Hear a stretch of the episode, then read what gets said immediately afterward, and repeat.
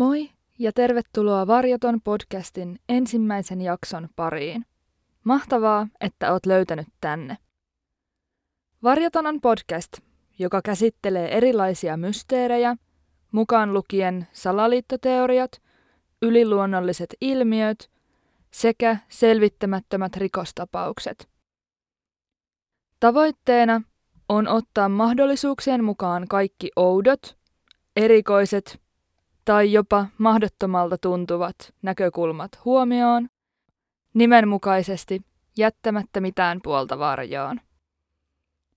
Ensimmäinen jakso käsittelee aihetta, joka on varmasti monelle salaliittoteorioista kiinnostuneelle erittäin tuttu. Kyseessä on Area viisikymmentäyksi.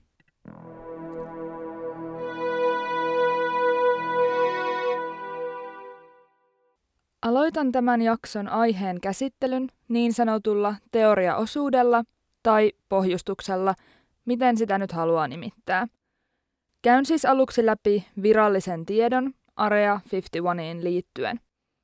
Tämän jälkeen siirryn käsittelemään erilaisia alueeseen yhdistettyjä salaliittoteorioita, sillä Area viisikymmentäyksiin olemassaolon tarkoitusperät ovat herättäneet ihmisten keskuudessa keskustelua ja kyseenalaistusta jo vuosikymmenten ajan. Paikkaan liittyykin lukuisia salaliittoteorioita, joista useimmat keskittyvät ufoihin, alieneihin ja avaruusteknologiaan. Mutta kuten sanottu, näitä salaliittoteorioita ja muita mysteereitä, joita Area viisikymmentäyksi pitää sisällään, tarkastelen lisää myöhemmin tässä jaksossa.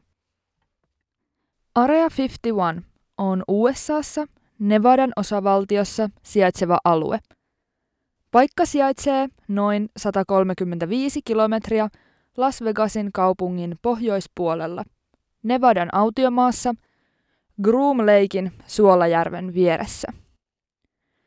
Pinta-alaltaan Area viisikymmentäyksi on noin kolmekymmentäkuusi neliökilometriä, mikä tarkoittaa, että kyseessä ei ole mikään aivan pieni alue. Käytännössä tuo kolmekymmentäkuusi neliökilometriä on suunnilleen samaa luokkaa esimerkiksi Keravan tai Järvenpään kaupungin kanssa. Virallisen Yhdysvaltain hallituksen antaman lausunnon mukaan Area viisikymmentäyksi toimii ilmailutukikohtana armeijan kalustolle.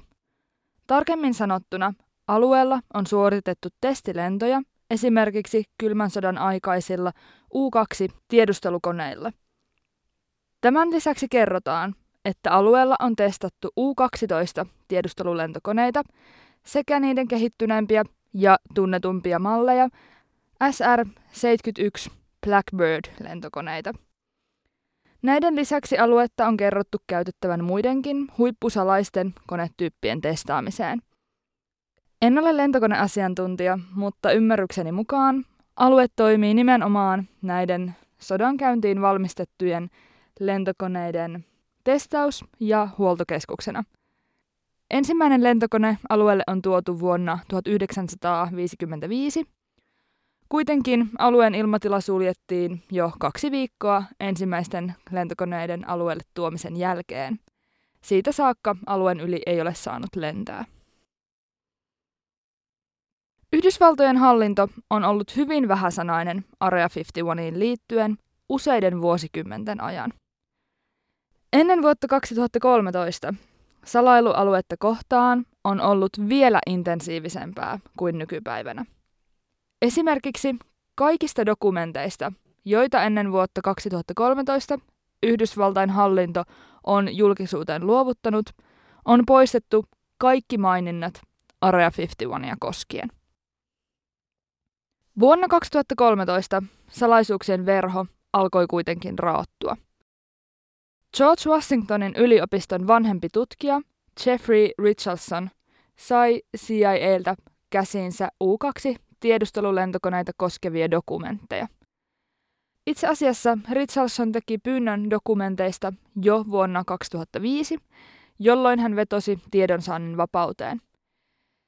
C I A:n vuonna kaksituhattakolmetoista luovuttamassa neljänsadan sivun mittaisessa raportissa kuvataan hyvin tarkasti Area viisikymmentäyhden synty ja siellä tapahtuneen toiminnan eri vaiheet. Alun perin Area viisikymmentäyksi on näiden Richardsonin saamien dokumentteen mukaan perustettu atomienergiakomission testialueeksi. Yhdysvaltain atomienergiakomissio oli toisen maailmansodan jälkeen vuonna tuhatyhdeksänsataaneljäkymmentäkuusi perustettu komissio, jonka tarkoituksena oli valvoa ydinteknologian rauhanajan kehitystä. Area viisikymmentäyksi on ilmeisesti saanut nimensäkin tästä, ja se muodostuu vuodesta, jolloin atomienergiakomissio sai alueen haltuunsa, tuhatyhdeksänsataaviisikymmentäyksi. Vaihtoehtoisesti nimen alkuperään on kerrottu pohjautuvan atomienergiakomission koordinaatistoruudukkoon. Alun perin alue löytyi, kun kaksi Yhdysvaltain armeijan jäsentä lentomatkansa aikana huomasivat vanhan ja hylätyn kiitordan keskellä autiomaata. Kiitordan todettiin olleen ilmavoimien ampumarata toisen maailmansodan aikana. Silloinen Yhdysvaltain presidentti Dwight Eisenhower tulkitsi alueen joutomaaksi ja luovutti sen atomienergiakomission testi- ja koulutuskäyttöön. Richardsonin saamissa dokumenteissa kuvataan tarkasti alueella myöhemmin suoritettuja U kaksi tiedustelulentokoneiden testilentoja. Dokumentin mukaan alueella on sattunut lentotapaturma juurikin tällaisella U kaksi koneen testilennolla. Tämä onnettomuus vaati neljäntoista ihmisen hengen. Tapahtuman syitä raportissa ei tuoda esille. Lisäksi raportissa kerrotaan Area viisikymmentäyhden parantelusta, joka on tapahtunut vuonna tuhatyhdeksänsataakuusikymmentäkaksi. Tällöin aluetta muokattiin sopivammaksi aiemmin mainitsemani lentokonetyypin S R seitsemänkymmentäyksi Blackbirdin testailua varten. Silloin aluetta ympäröivä kasvusto hävitettiin ja tiekyltit poistettiin. On spekuloitu, että tämä muutos toimi pohjana U F O-teorioiden synnylle. Richardsonin saama C I A:n myöntävä raportti Area viisikymmentäyhtä koskien ei kuitenkaan ole täysin kyseenalaistamaton. Se sisältää edelleen vahvaa sensuuria. Tämä on varmasti yksi syy siihen, ettei salaliittoteoriot Area viisikymmentäyhtä koskien hellitä, vaan niin kauan kuin asioita salaillaan ja sensuroidaan selkeästi, tilaa mielikuvitukselle ja erilaisille teorioille jää runsaasti.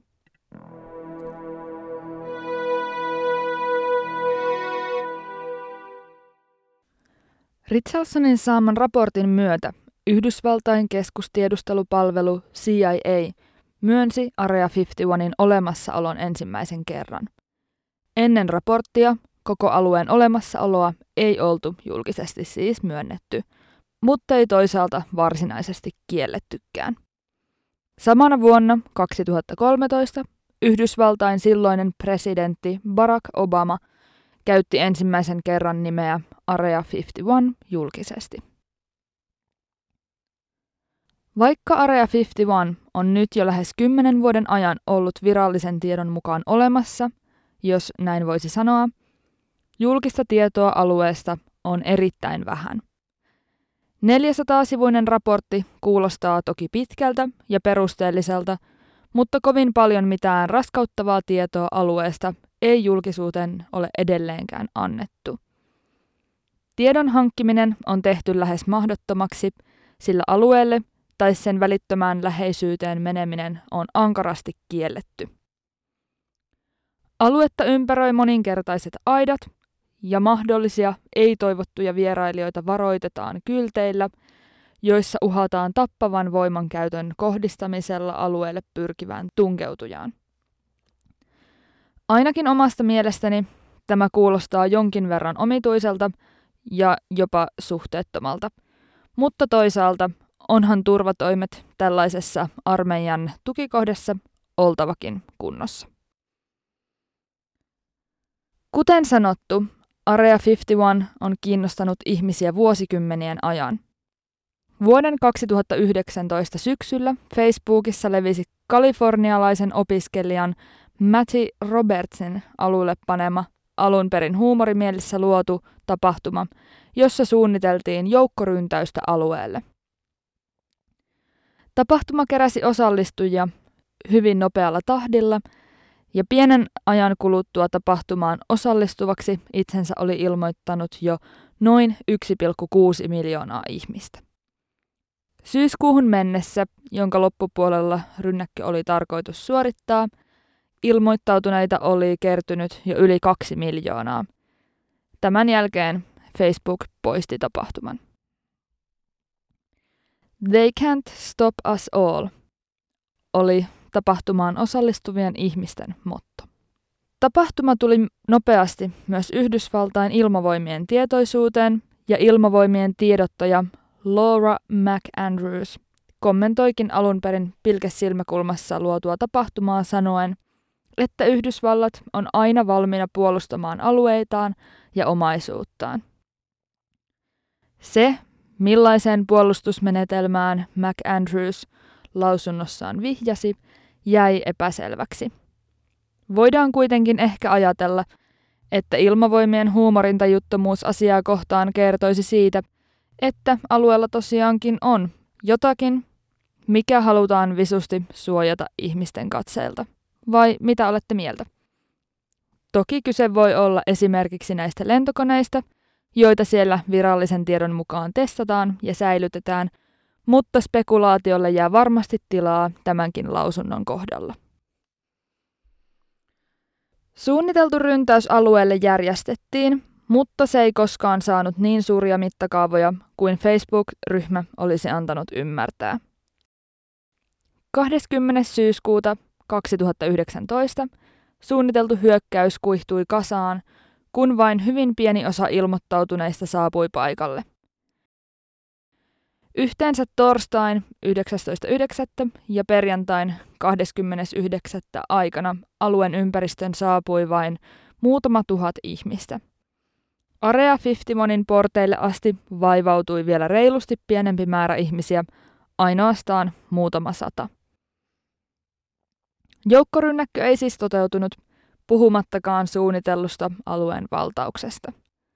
Poliisit pidättivät yhden henkilön, pidätyksen syynä julkinen virtsaaminen. Jos jäitte miettimään, mihin nämä loput ihmiset sitten menivät, niin mainittakoon, että rynnäkön yhteydessä alueen läheisyydessä järjestettiin ikään kuin alien aiheiset festivaalit, jotka keräsivät vierailijoita enemmän kuin luvaton tunkeutuminen Area viisikymmentäyhdelle.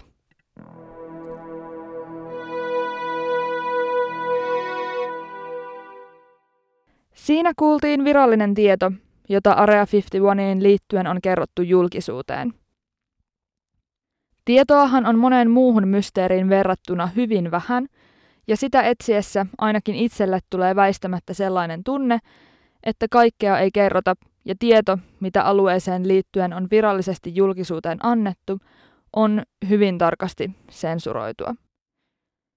Itselläni alkoi ehkä myös syttyä pienet vainoharhat siinä vaiheessa, kun Area viisikymmentäyhtä käsitteleviä välilehtiä oli internetselaimessani auki kymmeniä, ja aloin olla varma, että jos ei vielä, niin kohta minua ja tietokonettani aletaan tarkkailla jonkin ylemmän tahon toimesta. Mennään nyt kuitenkin vähän tarkemmin näiden salaliittoteorioiden pariin. Yleisimmin Area viisikymmentäyksi yhdistetään lukuisiin U F O-havaintoihin, alieneihin ja avaruusteknologiaan. Kun katsoo alueen lähettyviltä kuvattuja videoita, huomaa, että Area viisikymmentäyhden ympäristö on täynnä erilaisia avaruusaiheisia kauppoja ja ravintoloita. Mutta mistä nämä teoriat ovat saaneet suuren nosteensa? Miten on mahdollista, että vuodesta toiseen Area viisikymmentäyksi ja U F Ot, alienit ja avaruusteknologia yhdistetään toisiinsa niin vahvasti? Area viisikymmentäyhden ympäristössä lukuisat ihmiset ovat kertoneet U F O-havainnoistaan. Tässä välissä mainittakoon, että tuo termi U F O tulee englannin kielen sanoista Unidentified Flying Object, eli suoraan suomennettuna tunnistamaton lentävä esine. Eikä siis täysin suoraan viittaa avaruuteen tai alieneihin, kuten usein virheellisesti puhutaan. Tässä jaksossa kuitenkaan en lähde sen enempää hifistelemään, vaan käytän tätä yleiskieleen vakiintunutta ilmaisua U F O, viitaten nimenomaan avaruusaluksiin. Mä esittelen nyt ensin pari tällaista pointtia, mitkä tukevat yleisesti teoriaa siitä, ettei virallinen tieto Area viisikymmentäyhtä koskien ole ehkä täysin kyseenalaistamatonta. Virallisen tiedon mukaanhan Area viisikymmentäyksi toimii lentotukikohtana Yhdysvaltain ilmavoimille. Tarkemmin sanottuna se kuuluu Nellisin lentotukikohtaan. Kuitenkin alueen yli lentäminen on laitonta niin siviilikoneella kuin armeijan lentokoneella. Myöskään Nellisin lentäjät eivät saa lentää alueelle tai edes sen yli missään tilanteessa. Ainakin omasta mielestäni tämä kuulostaa melko oudolta, koska miksi lentäjät eivät saisi mennä paikkaan, joka kuuluu heidän lentotukikohtaansa. Jos Area viisikymmentäyksi on lentotukikohta, on vain kaiken kaikkiaan ristiriitaisen kuuloista, että edes sen yli ei saa lentää, ei siviilikoneella, mutta ei myöskään armeijan koneella. Tämä on sellainen seikka, mikä itseäni on hämmentänyt aihetta koskien jo hyvin pitkään. Toinen todella outo asia on, että alueen aiheuttamat kustannukset eivät näy Yhdysvaltain asevoimien budjetissa. Voisi kuvitella, ettei tuollaisen tukikohdan pitäminen olisi mitenkään kovin halpaa tai ilmaista varsinkaan, joten on hyvin erikoista, ettei mainintaa Area viisikymmentäyhden aiheuttamista kuluista ole budjetissa, jossa sen kaiken järjen mukaan pitäisi olla. Kuten todettu, Area viisikymmentäyhdelle meneminen tai sen läheisyydessä pyöriminen on tiukasti kiellettyä. Kuitenkin lukuiset ihmiset ovat uhmanneet tätä kieltoa ja menneet tutkimaan aluetta ja jopa leiriytyneet sen läheisyyteen. Erittäin monet ihmiset ovatkin raportoineet erilaisista U F O-havainnoista alueen välittömässä läheisyydessä. Useita havaintoja on kolmion muotoisesta lentoaluksesta, joka käyttäytyy täysin eri tavoin kuin mikään lentokone. Aluksen on raportoitu kiihtyvän hetkessä valtavaan nopeuteen ja omaavan lähes äänettömät moottorit. Aluksesta tehdyt havainnot sijoittuvat poikkeuksetta yölliseen aikaan ja aluksen kerrotaan suuntaavan aina Tyynen valtameren ylle. Yleisimmistä salaliittoteorioista tämä alushavainto olisi helposti yhdistettävissä teoriaan, jonka mukaan Area viisikymmentäyksi on keskus, jossa ulkoavaruuden oliot ja ihmiset tekevät yhteistyötä. Toisin sanoen, tämän teorian mukaan aluetta käytetään ihmisten ja alieneiden teknologiahankkeiden yhteisenä testipaikkana. Niin tai näin, erikoisia havaintoja on raportoitu niin paljon, että on hyvin vaikea uskoa, ettei alueella olisi mitään outoa meneillään. Tämän kun yhdistää salailuun, mikä Area viisikymmentäyhtä kohtaan kohdistuu, ei ole suoraan sanottuna ihme, että salaliittoteoriat ovat vahva osa Area viisikymmentäyhden olemassaoloa vuodesta toiseen. Tähän puhuttuun lentoalukseen liittyen itselleni tuli mieleen eräs kuulemani asia, joka ei suoranaisesti liity Area viisikymmentäyhteen, mutta jonka haluan kuitenkin mainita. Tosiaan, tämän tiedon lähteestä en ole sataprosenttisen varma, sillä omaan tietooni tämä on tullut kuulopuheena, joten suhtautukaa ehkä pienellä varauksella. Tiedon ei pitäisi olla mitään urbaania legendaa kuitenkaan, sillä oman ymmärrykseni mukaan jonkinasteinen asiantuntija on näin kommentoinut johonkin podcastiin.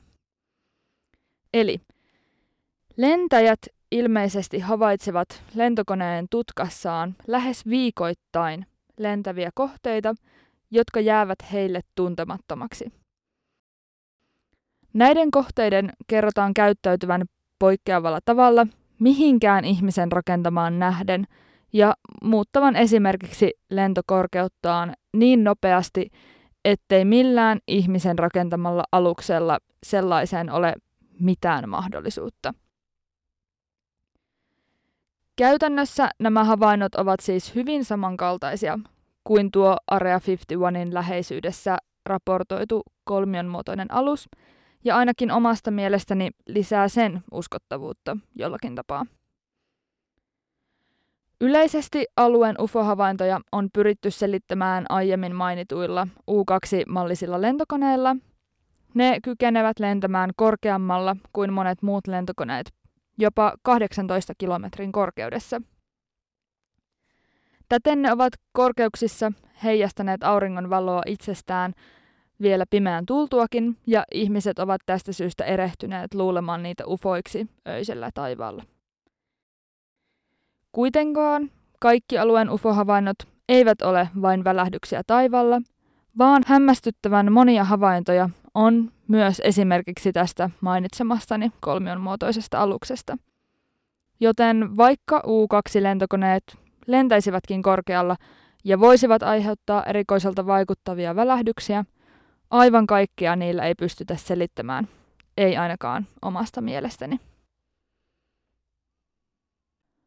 Oikeastaan kaikissa Area viisikymmentäyhden liittyvissä salaliittoteorioissa yhdistävä punainen lanka on alueen yhteys avaruusteknologiaan.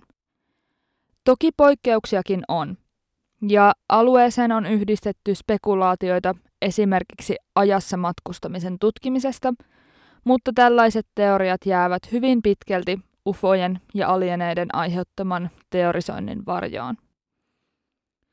U F O-teoriat ovatkin levinneet villisti ihmisten keskuudessa etenkin tuhatyhdeksänsataakahdeksankymmentäluvulta lähtien. Ehkä kaikista yleisin teoria koko Area viisikymmentäyhtä koskien on se, että ihmiset säilyttäisivät alueella avaruusalusten osia sekä mahdollisesti ulkoavaruuden olioita, alieneita. Yleisesti uskotaan myös, että maan päällä näkyvä alue olisi vain pintaraapaisu alueen todellisesta koosta, ja se jatkuisikin maan alle muodostaen erittäin laajan verkoston. Erään teorian mukaan Area viisikymmentäyksi on vahvasti yhteydessä vuonna tuhatyhdeksänsataaneljäkymmentäseitsemän sattuneeseen Roswellin tapaukseen. Niille, joille tapaus on vieras, tiivistetysti. tuhatyhdeksänsataaneljäkymmentäseitsemän Roswellin kaupungin läheisyydessä taivaalta syöksyi maahan jotain, joka aiheutti erittäin suuret jäljet maahan. Puhutaan kraaterista, joka oli siis niin suuri, ettei mikään tunnettu esine, kuten satelliitti, olisi voinut sitä aiheuttaa. Paikalta löytyi paljon romua, jonka seassa kerrotaan olleen sellaista aineesta, mitä maan päällä ei olla ennen nähty. Jopa lehdissä puhuttiin aluksi lentävän lautasen maahan syöksymisestä, kunnes asia hyvin nopeasti korjattiin ja pudonneen esineen sanottiin olleen sääpallo. Yhteys Area viisikymmentäyhteen syntyy teorian kautta, jonka mukaan tämä Roswelliin syöksynyt avaruusalus olisi kuljetettu alueelle tutkimuksia varten. Tämän teorian mukaan iskusta hengissä selvisi yksi alien, joka olisi myös kuljetettu Area viisikymmentäyhdelle, ja siellä sitä tutkittaisiin, tai siltä kerättäisiin tietoa maapallon ulkopuolisesta elämästä ja teknologiasta erilaisin menetelmin. Kaiken kaikkiaan tuntuu, ettei kukaan tiedä mitään Area viisikymmentäyhdestä. Mutta kuten kaikkialla, onhan sielläkin ihmisiä töissä.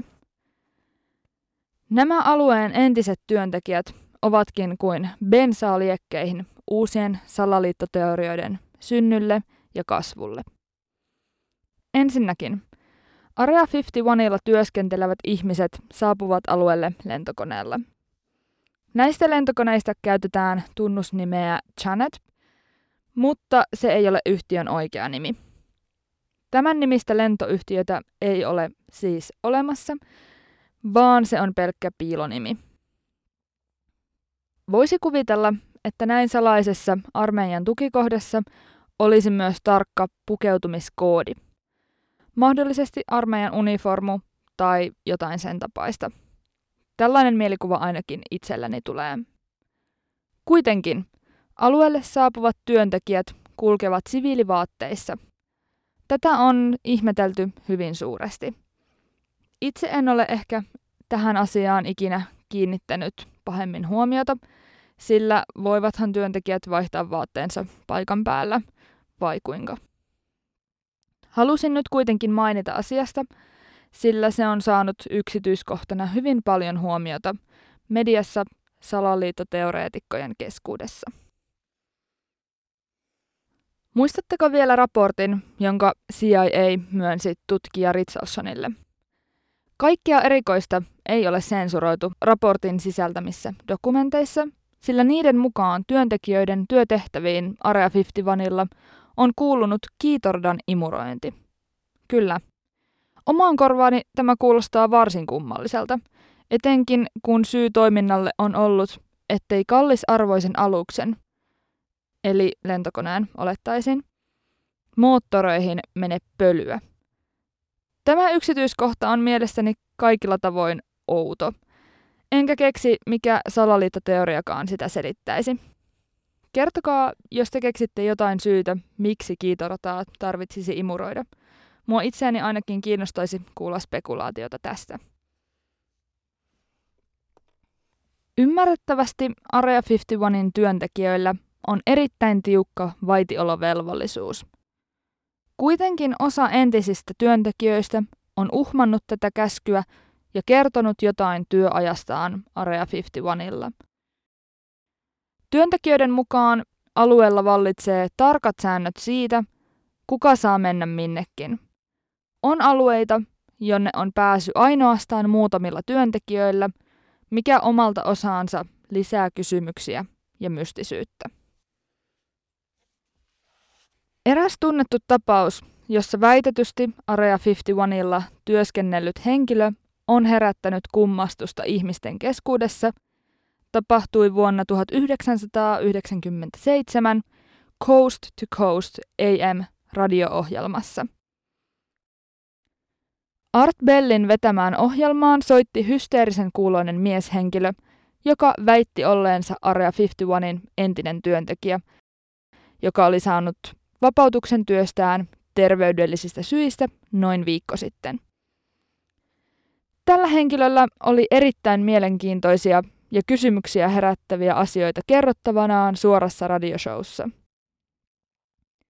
Mies aloitti puhelun sanomalla, ettei hänellä ole paljoa aikaa. Puhelun aikana hänen on selvästi vaikea puhua ja saada asiansa muodostettua järkeväksi puheeksi. Mies kertoo muun muassa, että on ollut tien päällä, ilmeisesti työpaikastaan lähdöstä lähtien, ja kierrellyt ympäri maata. Hän saa hieman sekavasti kylläkin kuvailtua, että he, viitaten johonkin Area viisikymmentäyhdellä olevaan, ovat moniulotteisia olentoja, joihin maan avaruusprojektien edelläkävijät ovat tehneet kontaktin. Miehen mukaan he eivät ole sellaisia kuin väittävät olevansa, ja että he aikovat tuhota suuria ihmismassoja, jotta jäljelle jääviä on helpompi kontrolloida. Miehen mukaan Yhdysvaltain hallitus tietää heistä, ja maailmassa olisi olemassa lukuisia turvallisia paikkoja, minne ihmisiä voisi siirtää, mutta hallitus ei tee asian hyväksi mitään. Kesken kaiken yhteys katkeaa, eikä mieheen olla saatu kontaktia tämän jälkeen. Kuitenkin noin vuoden päästä tästä puhelusta tulee uusi puhelu, jossa mies kertoo kaiken aiemmin väittämänsä olleen valhetta. Uudemman puhelun miehen ääntä on spekuloitu ja se poikkeaa alkuperäisen puhelun miehen äänestä useiden ihmisten mukaan runsaasti. On siis spekuloitu, että näiden kahden puhelun soittaja ei ole sama henkilö. Itse en ole tätä uudempaa puhelua kuullut, enkä osaa sanoa, onko se julkisesti kuultavissa missään.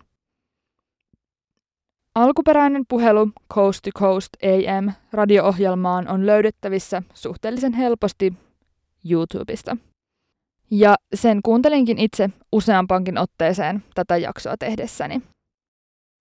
Omasta mielestäni puhelun mies vaikuttaa aidosti hätääntyneeltä, mutta on tietenkin vaikea sanoa, mikä puhelun todellinen laita on. Jos mies oli tosissaan ja uudempi puhelu on eri ihmisen soittama, ei ole olemassa tietoa, joka kertoisi alkuperäisen soittajan olinpaikkaa tai mitä hänelle tapahtui. Itselläni tuli mieleen vielä tällainen ajatus, että voisiko tämä alkuperäinen soittaja olla vuoden päästä pakotettu perumaan puheensa julkisesti jonkun toimesta. Toki on mahdollista, että kyseessä oli vain hyvin onnistunut pila, johon monet ihmiset uskoivat ja uskovat yhä. Erittäin erikoinen puhelu on, oli asia miten tahansa. Toinen tunnettu henkilö, joka on noussut lausuntoinen julkisuuteen väitettyään työskennelleensä Area viisikymmentäyksillä, on Bob Lazar. Bob Lazar on oikeastaan nimi, johon törmäämiseltä on lähes mahdotonta välttyä, kun etsii tietoa Area viisikymmentäyksistä. Bob Lazar on yhdysvaltalainen fyysikko, joka väittää työskennelleensä Area viisikymmentäyhden palveluksessa niin sanotussa S neljä laitoksessa. Käsitykseni mukaan tämä S neljä laitos ei sijaitse aivan suoranaisesti Area viisikymmentäyhden sisällä, vaan jossain sen vieressä, mutta kuuluu sen hallintaan ja alaisuuteen kuitenkin. Lazardin antamien haastattelujen mukaan hänen työtehtävänsä alueella oli takaisin mallinnus, jossa ideana on selvittää jonkin valmiin laitteen toimintatapoja ja pyrkiä sen tutkimuksen avulla mahdollistamaan samankaltaisen toiminnan jäljentäminen uusiin laitteisiin. Lazar kertoo tutkineensa Area viisikymmentäyhden palveluksessa lentäviä lautasia ja niiden teknologiaa. Ymmärtääkseni ideana on ollut, että näitä tutkimalla olisi mahdollista hyödyntää niissä käytettyä teknologiaa myös ihmisten rakentamissa laitteissa. Lazardin mukaan Area viisikymmentäyhdellä olisi yhteensä yhdeksän lentävää lautasta. Poikkeuksellista Lazardin kohdalla moneen salaliittoteoreetikkoon verrattuna on se, että antamissaan haastatteluissa hän vaikuttaa hyvinkin järjissään olevalta. En sano, että tavallisesti salaliittoteoreetikot olisivat mitenkään järjettömiä. Lukeudunhan itsekin ainakin osittain sellaiseksi. Mutta Lazardilta puuttuu kaikki ylimääräinen kiihko aihetta kohtaan, mikä ainakin omasta mielestäni luo uskottavuutta hänen kertomuksellaan. Haastatteluja katsoessa tulee tunne, ettei Lazar yritä vakuutella ketään, vaan yksinkertaisesti kertoo sen, mitä tietää. Lazardissa on tehty myös elokuva, joka on löydettävissä ainakin YouTubessa ja Netflixissä. Itse en ole tätä elokuvaa nähnyt, mutta se on ehdottomasti katselulistallani tulevaisuudessa.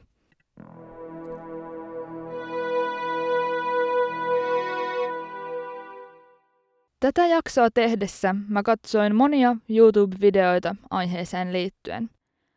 YouTubessa on helposti löydettävissä todella paljon videoita, jossa ihmiset pyörii Area viisikymmentäyhden ympärillä tai jopa yrittää päästä sinne sisälle.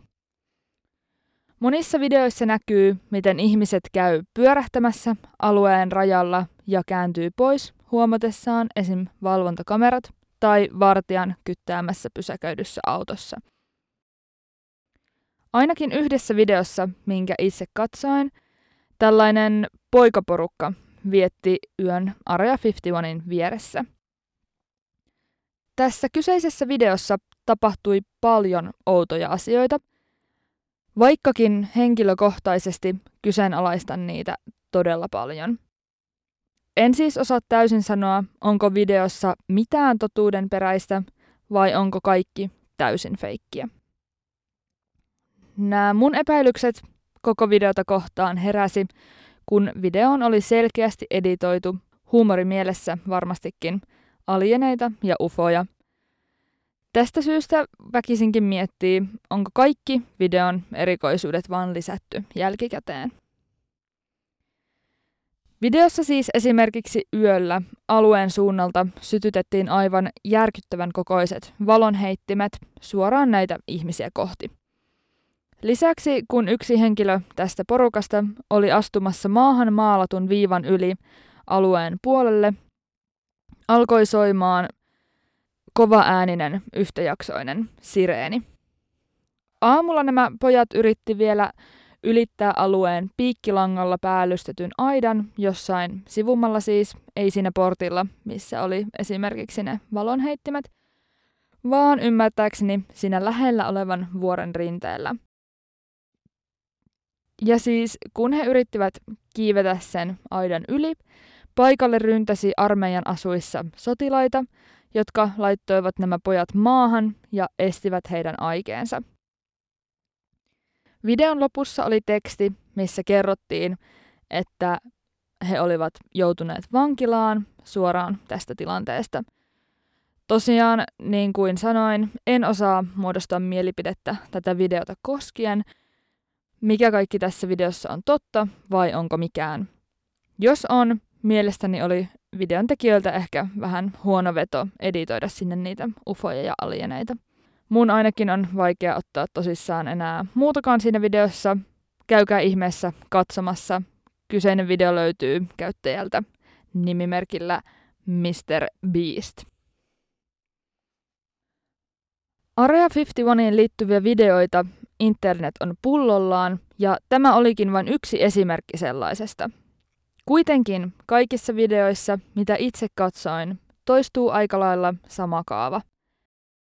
Ei mitään kovin mullistavaa, vaikka jännittynyt tunnelma välittyy katsojalle asti.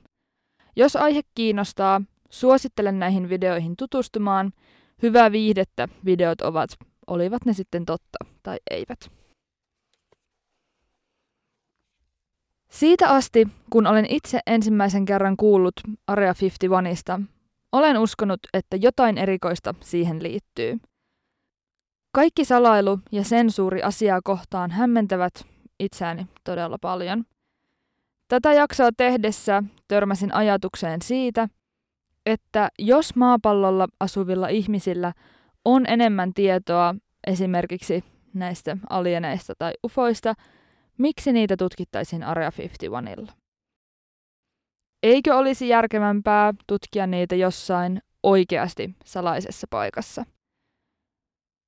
Area viisikymmentäyksi on ollut ihmisten huomion keskipisteenä kaikkeen tämän kaltaiseen liittyen jo niin kauan, että minkä takia kukaan, joka haluaa oikeasti salata jotain, jatkaisi kyseisen asian tutkimista paikassa, missä kaikki rauha on varmasti vain toiveajattelua.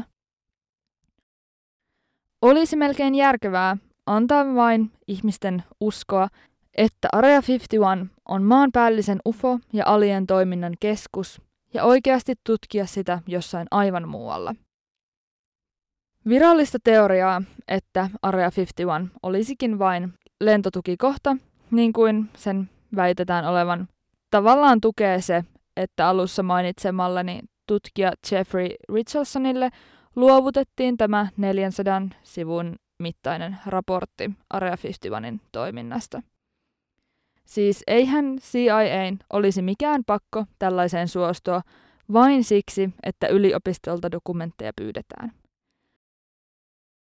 Salailu oli onnistunut jo useita vuosikymmeniä, niin mikä pakko kenenkään olisi ollut tätä raporttia luovuttaa? Toisaalta, kuinka paljon epäilyksiä herättäisi, jos pyyntöön ei olisi suostuttu?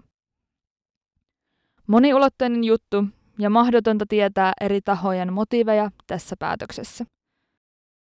Mutta toisaalta, olisiko mahdollista, että Area viisikymmentäyksillä olisi jotain vielä salaisempaa kuin ufot ja alienit. Jotakin sellaista, mikä halutaan salata täydellisesti, ja siitä syystä ylemmät tahot olisivatkin vain tyytyväisiä vallitseviin ufokeskusteluihin. Tämä voisi selittää sitä, miksi huhuilta ei ole edes yritetty katkaista siipiä vuosikymmenien aikana. Aiheena Area viisikymmentäyksistä tietoa löytyy äärimmäisen vähän. Jokaisessa paikassa lukee samat asiat, jotka tukevat virallista linjaa. Salaliittoteorioista tietoa löytyy myös omasta mielestäni suhteellisen nihkeästi.